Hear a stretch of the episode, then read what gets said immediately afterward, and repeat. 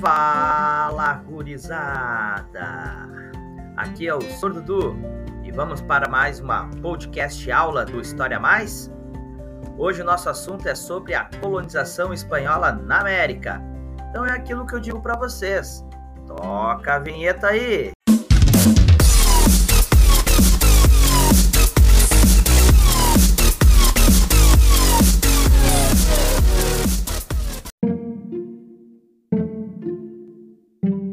Viene la clase de hoy.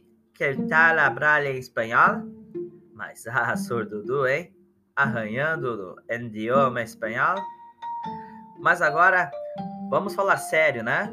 Vamos para a aula em português, que é bem mais fácil da gente entender. Então, gurizada, a conquista da América pelos espanhóis teve início em 1492, com a chegada de Cristóvão Colombo nas ilhas do Caribe, onde vivia o povo Taíno. O grande interesse espanhol nas novas terras era a exploração de metais preciosos, tais como o ouro, a prata, e dessa forma tem-se início o colonialismo de exploração.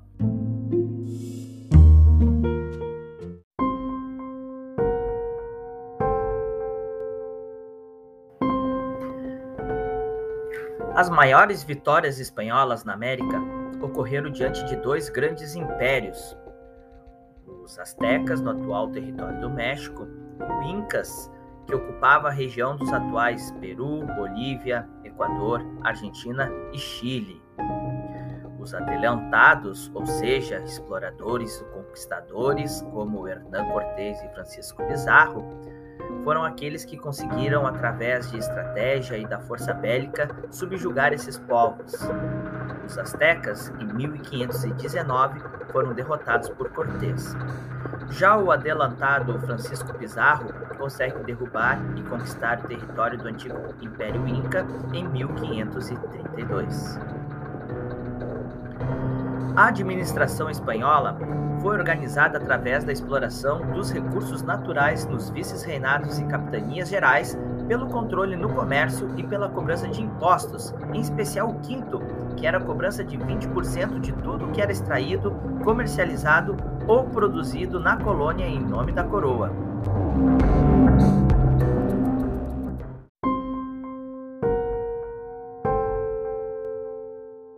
Alguns órgãos foram criados para esse domínio e controle espanhol na América.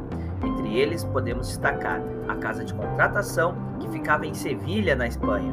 Todas as embarcações que vinham da América, obrigatoriamente, tinham que passar por este local. Na Casa de Contratação era onde ocorria a autorização para o tráfico de homens, escravizados, navios e mercadorias. Os impostos sobre os produtos e transações comerciais também era neste local que deveria ser feito o acerto de contas com a coroa.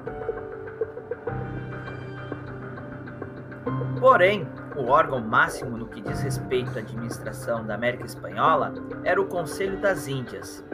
Este órgão era chefiado pelo próprio rei, e era no Conselho das Índias que se definia quem seriam os vices-reis, os capitães gerais, autoridades militares e juízes, que eram os principais cargos administrativos na colônia. As leis a serem aplicadas na América, bem como a fiscalização das autoridades e funcionários, também ficava a cargo do poderoso Conselho das Índias.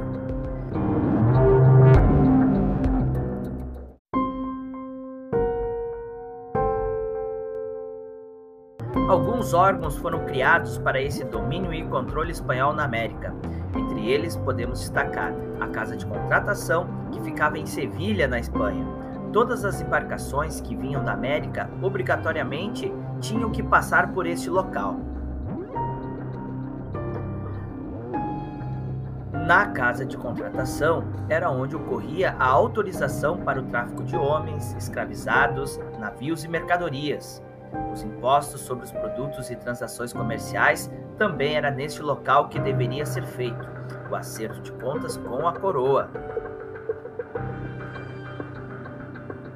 Porém, o órgão máximo no que diz respeito à administração da América Espanhola era o Conselho das Índias.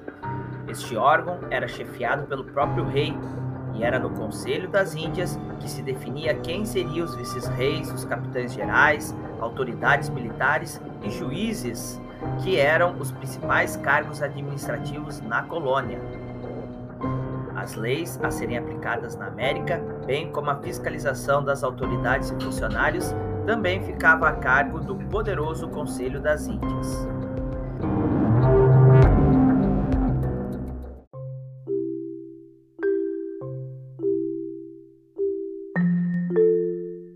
A sociedade americana era composta pelos chapetones, que eram os colonos brancos nascidos na Espanha e que ocupavam os principais cargos e possuíam minas e terras. Havia os crioulos, que eram os descendentes de europeus nascidos na América e que também possuíam terras, minas, porém não ocupavam os mais altos cargos administrativos, porém também eram parte da elite local. Tínhamos a população em geral, que era composta por mestiços, que eram filhos de espanhóis com nativas, os indígenas e seus descendentes, além dos escravizados africanos, estes que não tinham direito e atuavam em trabalhos compulsórios.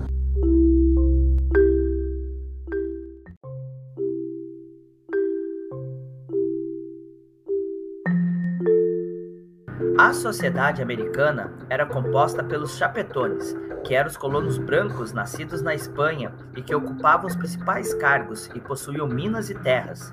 Havia os crioulos, que eram os descendentes de europeus nascidos na América e que também possuíam terras, minas, porém não ocupavam os mais altos cargos administrativos, porém também eram parte da elite local. Tínhamos a população em geral, que era composta por mestiços, que eram filhos de espanhóis com nativas, os indígenas e seus descendentes, além dos escravizados africanos, estes que não tinham direito e atuavam em trabalhos compulsórios.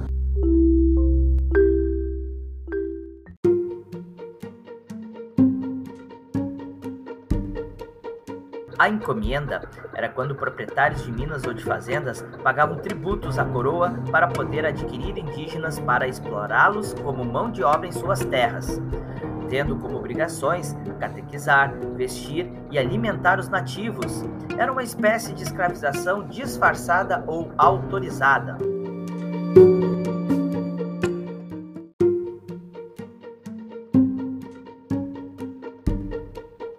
A encomienda era quando proprietários de minas ou de fazendas pagavam tributos à coroa para poder adquirir indígenas para explorá-los como mão de obra em suas terras, tendo como obrigações catequizar, vestir e alimentar os nativos.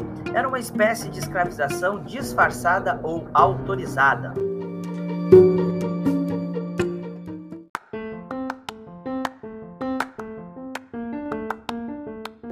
Valeu, gurizada! Chegamos aqui então no fim de mais um podcast aula do História Mais. Sigam nos estudos, caprichem nas avaliações e até a próxima! Tchau!